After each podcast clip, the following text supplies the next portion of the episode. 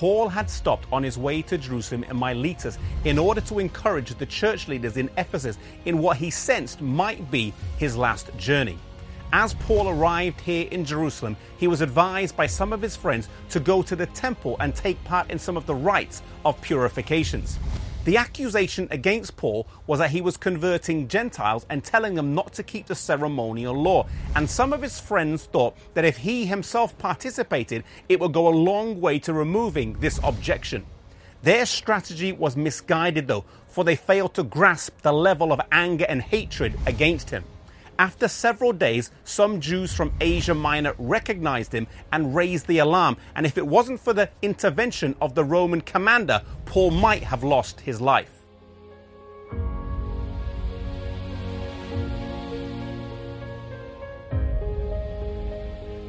Paul was taken to prison where his status as a Roman citizen afforded him the privilege of not being beaten, but he still knew that he was not safe about 40 or so Jews took an oath that they wouldn't eat or drink anything until Paul was dead.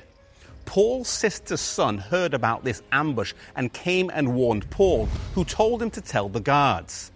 They, taking this threat seriously, arranged for Paul to be transported here to Caesarea at night and put under the protection of Felix. Both Claudius and Felix did not see any weight of evidence in what they were charging Paul with and realized that it was a doctrinal issue over Jewish beliefs that they were trying to kill Paul about.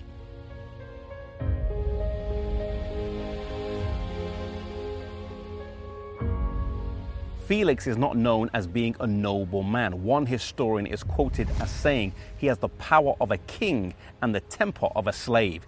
Yet even he could find no reason to execute Paul, and the Jewish leaders were defeated at trial. After the trial, Felix called for Paul and gave him a hearing. The Bible says in Acts 24, verse 25, that he reasoned about righteousness, temperance, and the judgment to come. But sadly, Felix, under conviction, told Paul to go away for now, and when I have a convenient time, I will call for you. We never hear of Felix calling for Paul again.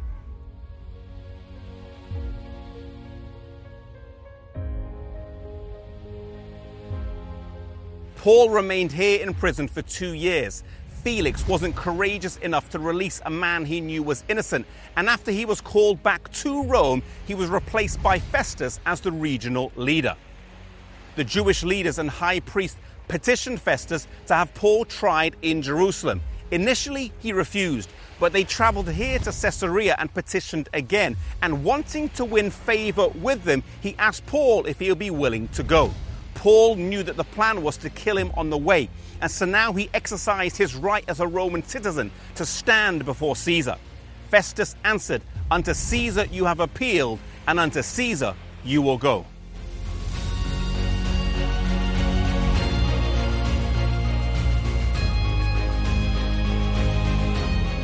While Paul was waiting here for the ship to take him to Rome, King Agrippa and his wife Bernice came by to see Festus, and hearing about Paul's situation, they asked to see him. Right here in this room, Paul was able to give a defense of his faith and his powerful testimony, and it's recorded in Acts chapter 26. When he was finished, King Agrippa, maybe unaware of his surroundings for a few moments, said, Almost you persuade me to be a Christian. These two men, Felix who asked for a convenient time, and Agrippa, who was almost persuaded, represent a large class of people today.